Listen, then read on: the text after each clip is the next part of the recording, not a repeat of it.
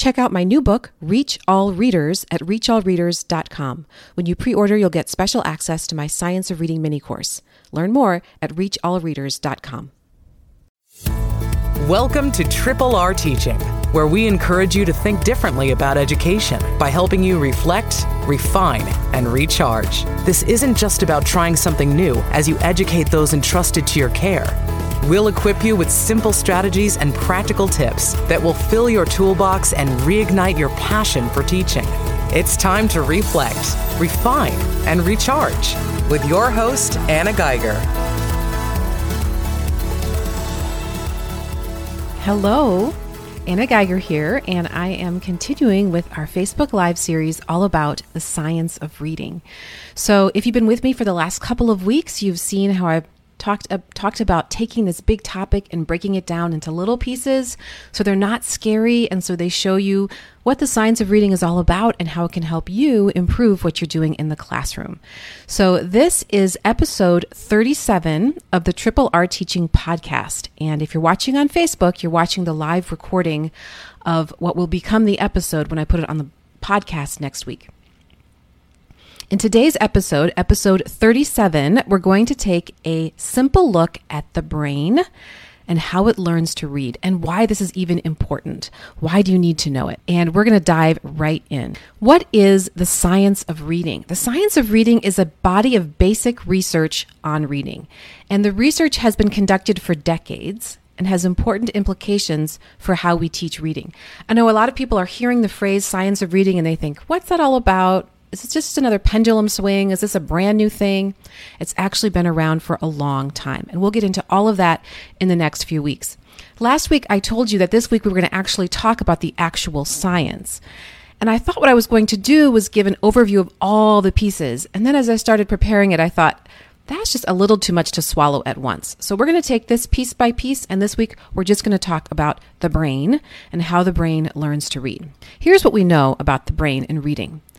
Learning to read is not a natural process. So, if you have ever read much about whole language or even been a whole language teacher, you may have heard that learning to read is natural. So that if we surround children with the same things that we surround them with when they learn to speak, they'll learn to read. So, for example, if we're teaching kids to speak, we know that it's important to be talking to them, to surround them with language, to have conversations. But many people have extended that over to the idea of teaching reading. And they say, well, if we surround kids with lots of books and we read a lot to them, then they will naturally pick it up. Now, there are a small number of kids who do pick up reading without being directly taught, but it is only a small number because the fact is our brains were created to speak and reading is a human invention. So, why is that important to know? Well, different parts of our brain work together as we read. So, there's not one specific part of your brain that's the reading part. It's all different parts working together. And we have to train those parts of the brain to learn to read. The good news about the brain is it's able to change in order to learn new things.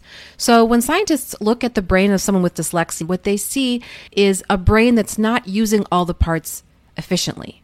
So, the brain we, the scientists say that our brains have plasticity. So that means that a brain can be rewired, basically. This is good news for struggling readers. The right instruction can quote, rewire the brain so that they can become good readers. We know about this stuff, about the inside of the brain, by using functional magnetic resonance imaging, fMRI, which you may be familiar with.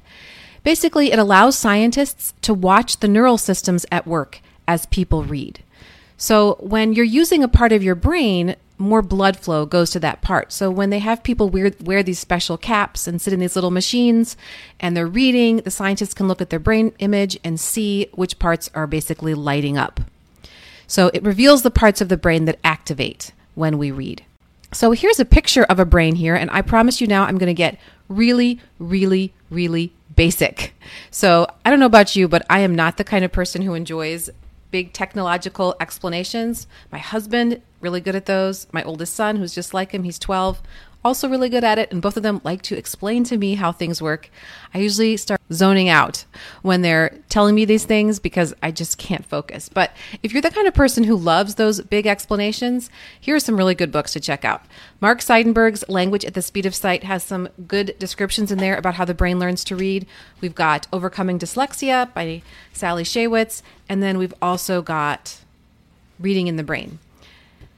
And I have tried so many times to remember how to pronounce his name, Stanislas Dehaene. I may be wrong about that, but if you want the big, big specifics, those are what I recommend to you. Let's go back though to my very simplified version, okay? So, in the brain, you could say we've got these parts that work together to read. You've got this part in the back. This is not the scientific name, but it's basically an orthographic processor. So, it recognizes pictures like letters and words. And then in the front of this left side of your brain, we've got the part that recognizes sounds. We could call it the phonological processor. And then, kind of in the middle here, we've got the part that helps those two parts work together. And we could call it the phonological assembly region. So it allows us to connect the speech sounds with the letters and the words. This is all happening, as I said, in the left hemisphere, and that's really important to know. The left hemisphere is best designed for efficient reading. The reason why this is important to know is that in people who are struggling to learn to read, it's not happening in that part of the brain. It's happening on the other side. So if you're watching with me on Facebook, you can see this diagram of a brain of someone without dyslexia. And you can see as they're reading, you can see that these parts are being activated. Scientists are finding that someone who has dyslexia when reading may not be activating this middle part very much or this part over here in the back. And so Instead, what's happening is activity is going on on the other side of the brain, on the right side. That's what they're seeing in struggling readers. And so they're not their brains are not being efficient when it comes to reading and it's slowing them down and impeding comprehension and all the rest. So who cares? Why does this even matter? Why do I need to know how the brain learns to read? The reason that teachers should know this is because it has implications for teaching. Specifically, we have to know what to do to help this phonological assembly region get these other parts to work together. It's really important that we give the right instructions that this develops. Otherwise, as I showed you in that other screen, we've got the two brains here, and someone with dyslexia isn't really using that middle part as much. We've got to figure out what to do to help them so that this part gets used more as they're reading. So, how do we do that? That's the big question, right? Well, some of you are not going to like my answer, and I know this because I did not like it myself. The answer is the texts that we use are important, and that means you cannot just be using leveled texts with brand new readers. So, if you are someone who does balanced literacy or guided reading, you may have been using like A, B, C, D with your early readers, and those books rely a lot on picture cues, right? So, you might ask them, What makes sense? What sounds right? Use the picture. I've done that myself. I've told teachers to do that. But now I've realized that is not the best way to build that reading brain. It's not a good way at all because instead of drawing connect, helping kids make connections between the the letters themselves and the sounds, the phonemes, we're sort of asking them to do work in the right side of the brain. And that's what struggling readers do.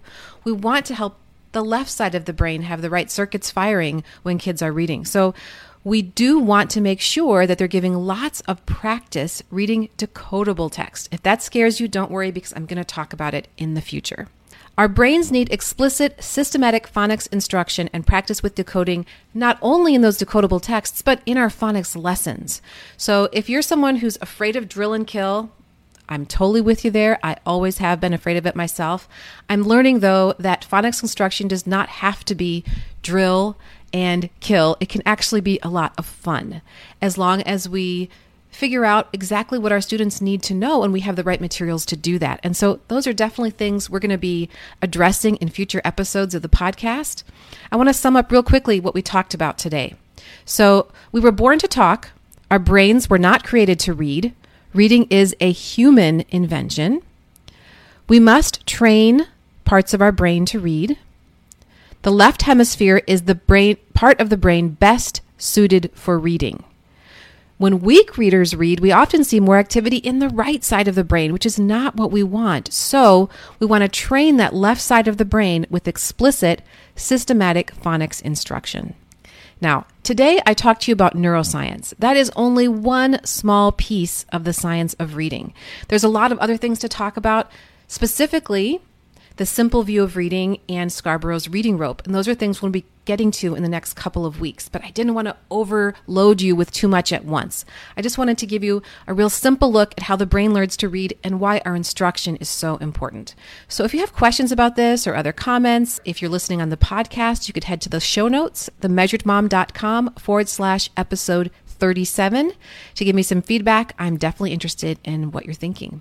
So thanks so much for listening, and I'll talk to you again next week. That's all for this episode of Triple R Teaching. For more educational resources, visit Anna at her home base, themeasuredmom.com, and join our teaching community. We look forward to helping you reflect, refine, and recharge on the next episode of Triple R Teaching.